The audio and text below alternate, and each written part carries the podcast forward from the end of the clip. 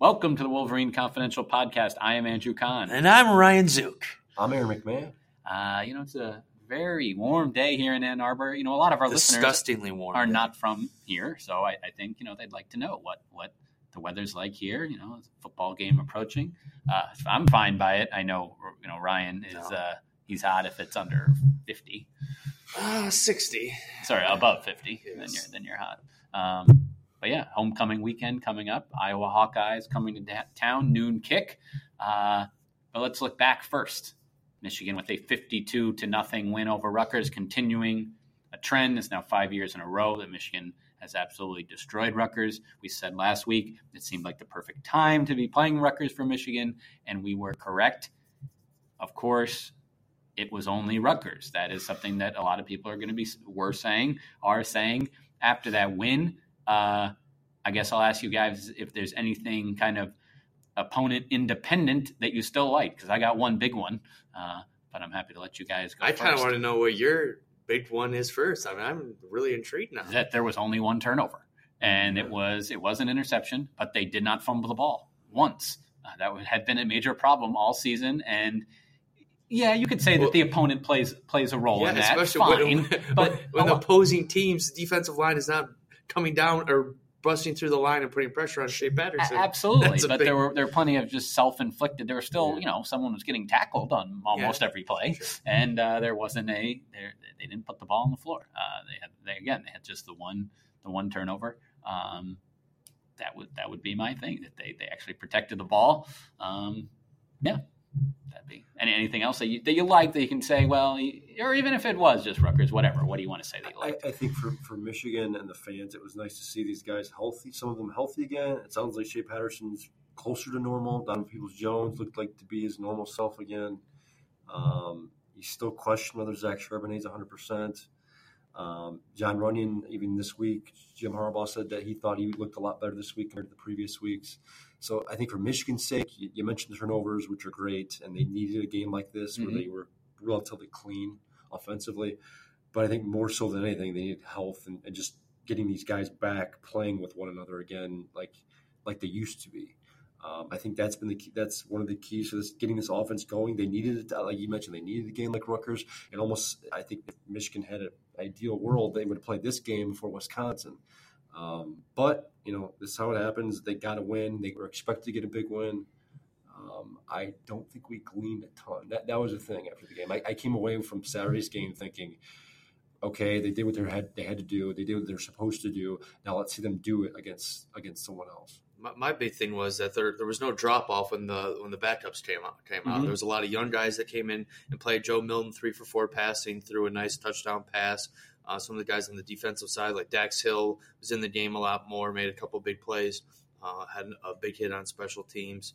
Um, Chris Hinton got in the game a little bit at defensive tackle. Giles Jackson caught his first touchdown pass. Um, so yeah, I mean, even in the fourth, third, late in the third quarter, and and in the fourth quarter, there wasn't a huge drop off when the when the backups and reserves came in the game, and they got some valuable experience that could help them out later on down the road if there are a few more injuries that, that arise. One more takeaway from me, and this came during I think regular play, not necessarily late in the game, but Cam McGrone. I think Michigan may have found its starting middle linebacker for like moving forward. Josh Ross is out right now at this point. He's doubtful again against Iowa. Cam, Cam McGrone got his first start middle linebacker on Saturday. I thought the guy was exceptional. He was all over the field. Uh, it felt like A little every- bit of Devin Bush in him. a little bit. I felt like every play he was somewhere. His name was being called, or you saw him involved in the play. He only ended up, I think, with one tackle and, and a quarterback hurry, but I think he could have gotten more. Um, you know, Jim Harbaugh is complimentary again of him this week. Uh, he said he's been rising in practice the last few weeks. He's been showing something. Um, McGrone, I think, is, is a player to watch. And I'm hesitant to compare him to Devin Bush because it's so early in the game.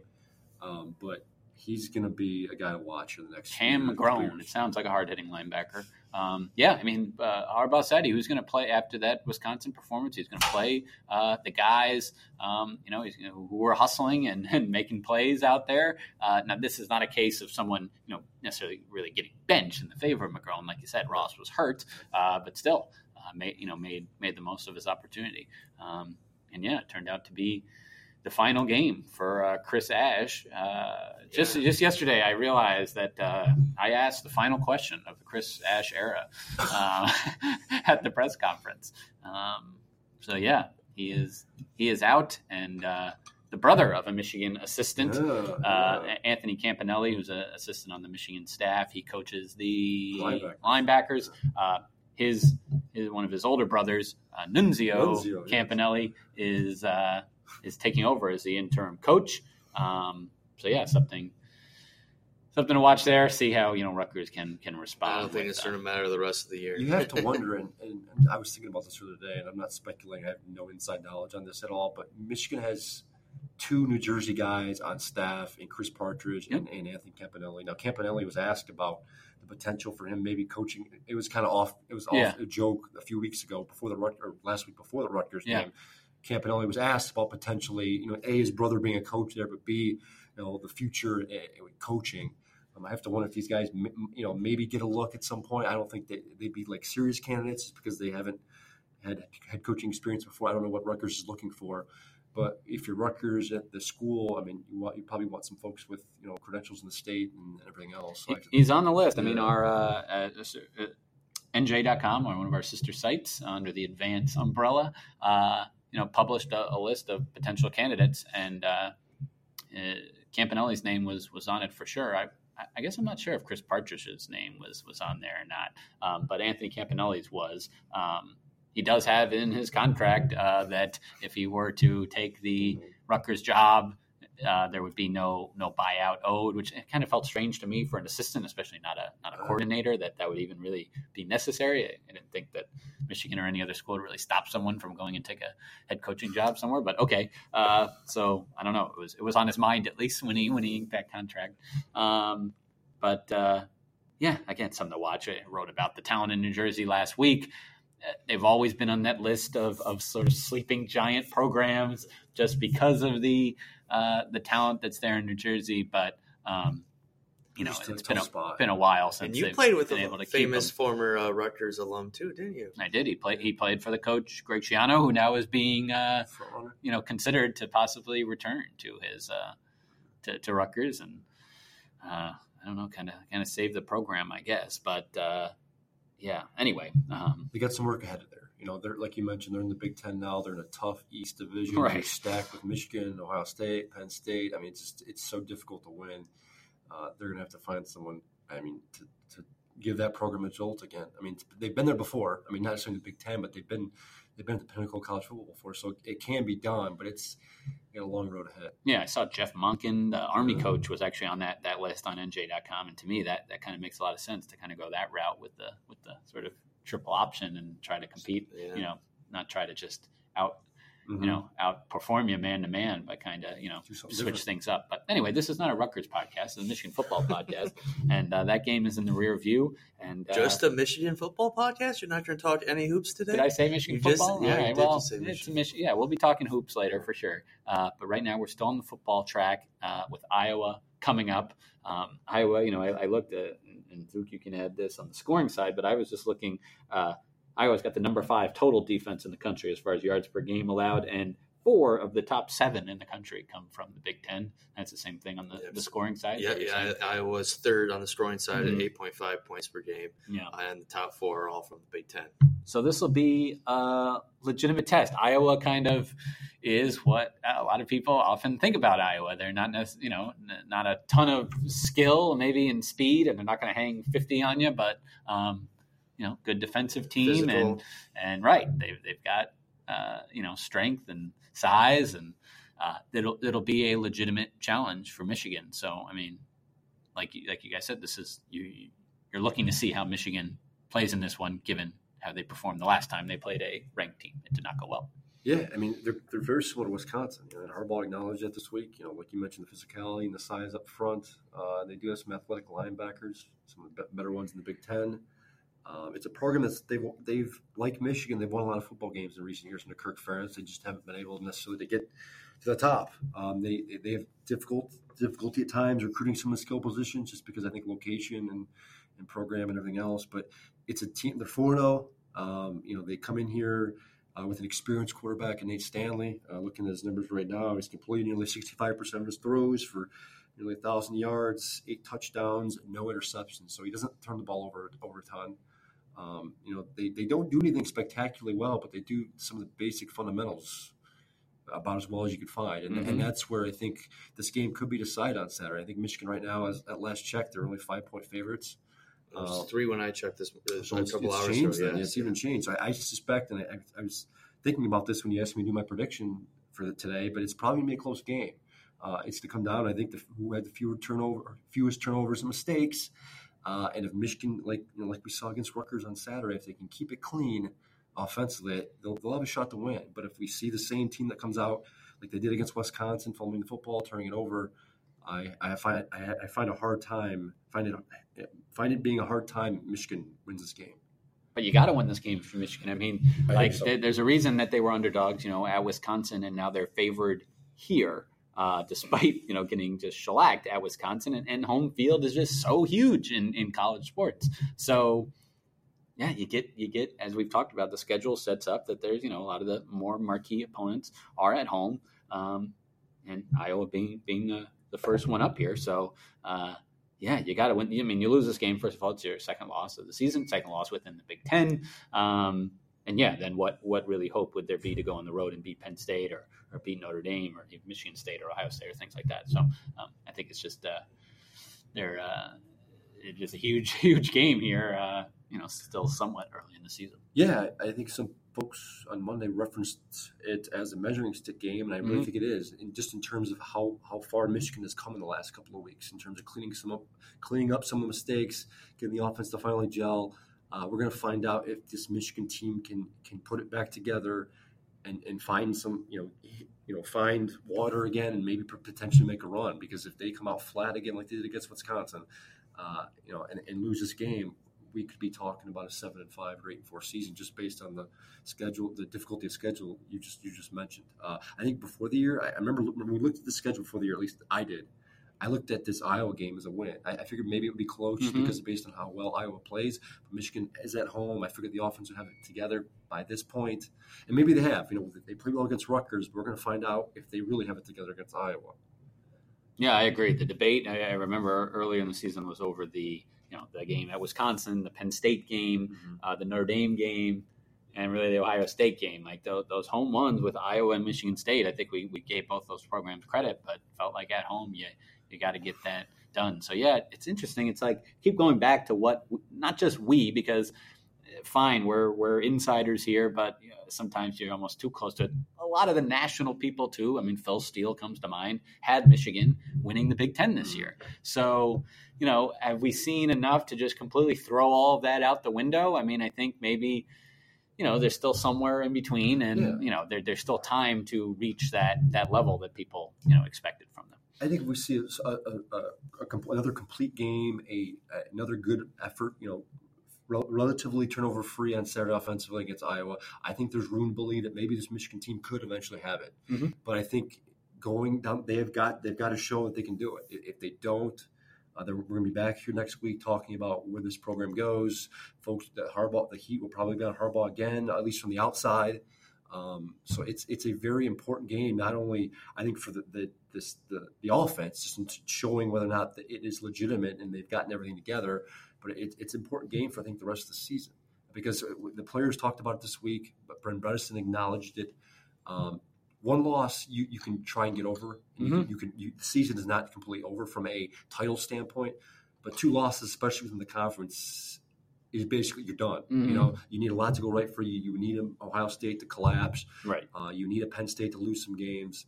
Uh, they have to win this game on Saturday if they want to, to be be thought of in that Big Ten title picture. You know, come to Sunday. Absolutely. There's, there's really nothing to complain about last week with the Rutgers game. It's just given given the opponent, there was just not that much to gain there. We knew going in, we there was not Mhm. we weren't going to learn a ton.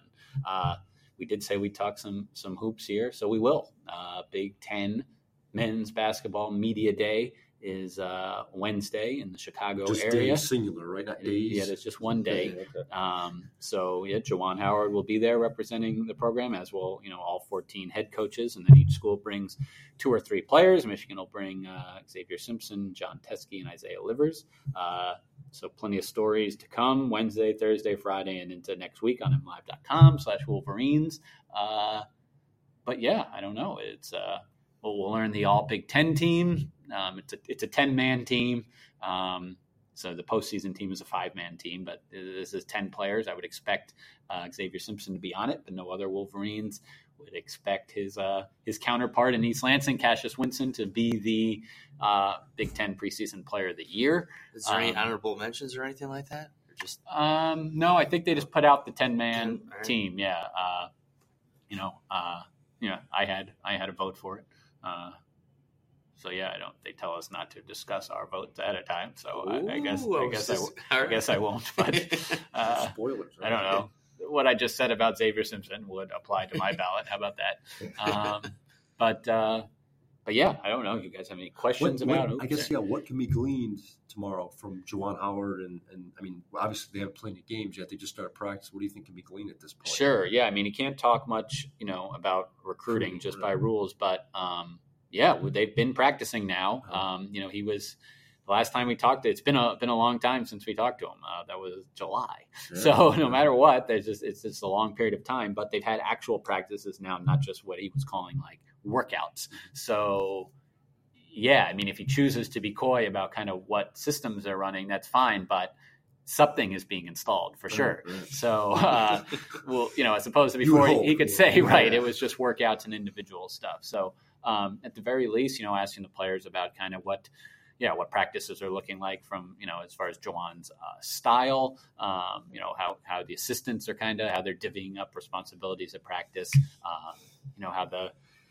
the two freshmen are, are, are looking, Cole Bajema and, and Franz Wagner. Um, yeah, kind of, and then you know, just typical what what players have stood out as far as their you know off season development and, and things like that. Um, you know, because there are some there are questions. There are you know you, Yeah. you know you probably not you know what you're going to get, but you have reliable pieces uh, with Simpson and Teske and, and Livers even. Um, but then there's others who have played sparingly, or in the Mhm. case of the freshmen, you know, not at all at the college level.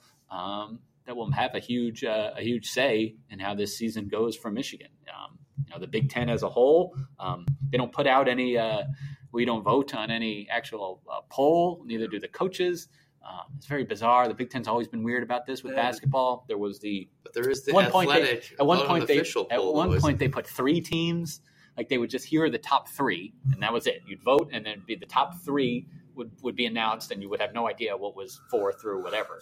Um, but you know, obviously, Michigan State is, going to be uh, is num- number one team in the whole country, most likely, when that AP poll comes out later this month.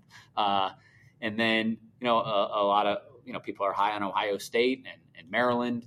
Um, Purdue, even- I mean, but Michigan's like right in there in that like second tier of you know uh, could finish you know as high as a two maybe and you know as low as nine ten. I mean, How, it's, it's hard to say. is that? I mean, that's really different from previous years, right? In the last few years, I mean, Yeah, I mean, you know, when like- you're you're going to hear these coaches say what they say probably in every sport, which is you know, oh, the league is so balanced and it's wide open and all this stuff. But but no, I'd, I'd say yeah, that that's that's a little bit different. Um, yeah, um, Hmm. it, it is interesting. I, mean, I think you you kind of know who those, those bottom three probably a consensus that'll be Northwestern, Nebraska, and and, and Rutgers. And Um, Rutgers. but Rutgers not not truly in the bottom. Like they would not be. Um, they'd be ahead of probably those other two teams I just mentioned. So uh, yeah, it should be should be uh, interesting to hear. I wasn't sure if it was going to be Delany still addressing Yes, us as commissioner, is. but he still is. So when is Mhm. that? Does that end at like the end of this Uh, month, or when is it? the January, maybe the year, maybe January the end of the one. Yeah, it Yeah, goes to the the end end of of the the year. Um, so yeah, I guess his his last Last time hurrah. is like correct. So uh, yeah, no, it'll be it'll be uh, be interesting. You know, get all these coaches and players in one place, and It's Uh, a long day. At least for football, they split it up. You know, like Yeah. I mean, it's the same number of schools in football and basketball, but at least you know, football they would split it up and do half half the conference one day, half the other. You get you get them all all one day. it is a long day. I feel I feel very prepared though. I mean, if I don't know if any of the other beat writers, uh, you know, Michigan beat writers listen to this podcast, if they do, I mean, I wouldn't even bother going because I've, I've got this thing covered from all angles. So, uh, yeah, but uh, yeah, it should be should be fun. Um, there there is no hockey Big Ten Media Day, but but there, I I, saw will be going to uh, to practice uh, this week and and uh, doing a few preview stories leading up to their uh, opener on October 11th against Clarkson. Although they do have uh, an exhibition game on Sunday against Windsor, um, but yeah, the, the regular season gets going here in uh, less than two weeks, so that hockey season's right around the corner. Michigan's predicted to finish sixth out of I, seven. I saw that. Where did that poll come from? Is that right? It's the right? coaches. The Coaches, coaches yes, do it? yes. Okay. So uh, last year, I mean, they're first place, seven points separated first place from last place in the Big Ten. So there's a lot of parity in the league. It's it's expected to be pretty balanced again this year. Um, But they were picked next to last. year. Yes. So I mean, two years ago they were also picked to finish sixth, and they ended up finishing uh, third or fourth and went to the Frozen Four. So I mean, obviously it's Yeah. it's tough with preseason predictions, especially in hockey. Um, but they do have two freshman first round picks, kind of like they did in 2017 with Quinn Hughes and Josh Norris. Um, so it'll be it'll be interesting to see how, how this year their uh, fold or yeah, unfolds. So we'll have check back later this week and next week for a few preview stories with hockey too. It's Wolverines full go for Wolverine sports right now, getting to be there. Absolutely. And you'll have to check your preview video as well Yes. with our uh, our predictions My- for my- the Michigan Iowa game. My predictions in the queue already. I got that fired up, ready to go. I still need your guys's. So Yeah, I need to make up one. Yeah. I don't. I honestly haven't like come up with one yet. I think it'll be a close game, but I don't mean. I don't know. Well, we just got to put some final scores here to paper and let me know. Yeah. Will do. All right. Well, I'm off to uh, Chicago. Did I think I might be watching, you know, a wild card game uh, between the Mets and the Cubs at Wrigley Field tonight? I, at one point, I thought it was a possibility, Oh, yeah. but it is not. I have to settle for the Rookie of the Year and the Cy Young from the New York Metropolitans. hey, better than what the Tigers did this year. So There you go. All Much right. yeah. Well, that's all for this episode of the Wolverine Confidential podcast. Thank you for listening. This is ACAST Recommends. Every week we pick one of our favorite shows, and this is one we think you're gonna love. What's going on, everybody? This is Chops from the Load Management Podcast, the premier podcast for all sports content that brings you stories deeper than just the box scores. And when you listen to us, you're going to hear conversations you can't get anywhere else when we have guests on like Allen Iverson, Christian Yelich, Jarvis Landry, Antonio Brown, and Deontay Wilder talking about sports through a complex sports lens. Yes, every single Tuesday, new episodes of the Load Management Podcast, hot takes, deep dives, and stories from your favorite athletes that you've never heard before. This the premier podcast for your listening pleasure. Load Management, every Tuesday, new episode. Check us out. ACAST is home to the biggest podcasts from the U.S. and around the world. Subscribe to this show and hundreds more now via ACAST or wherever you get your podcasts.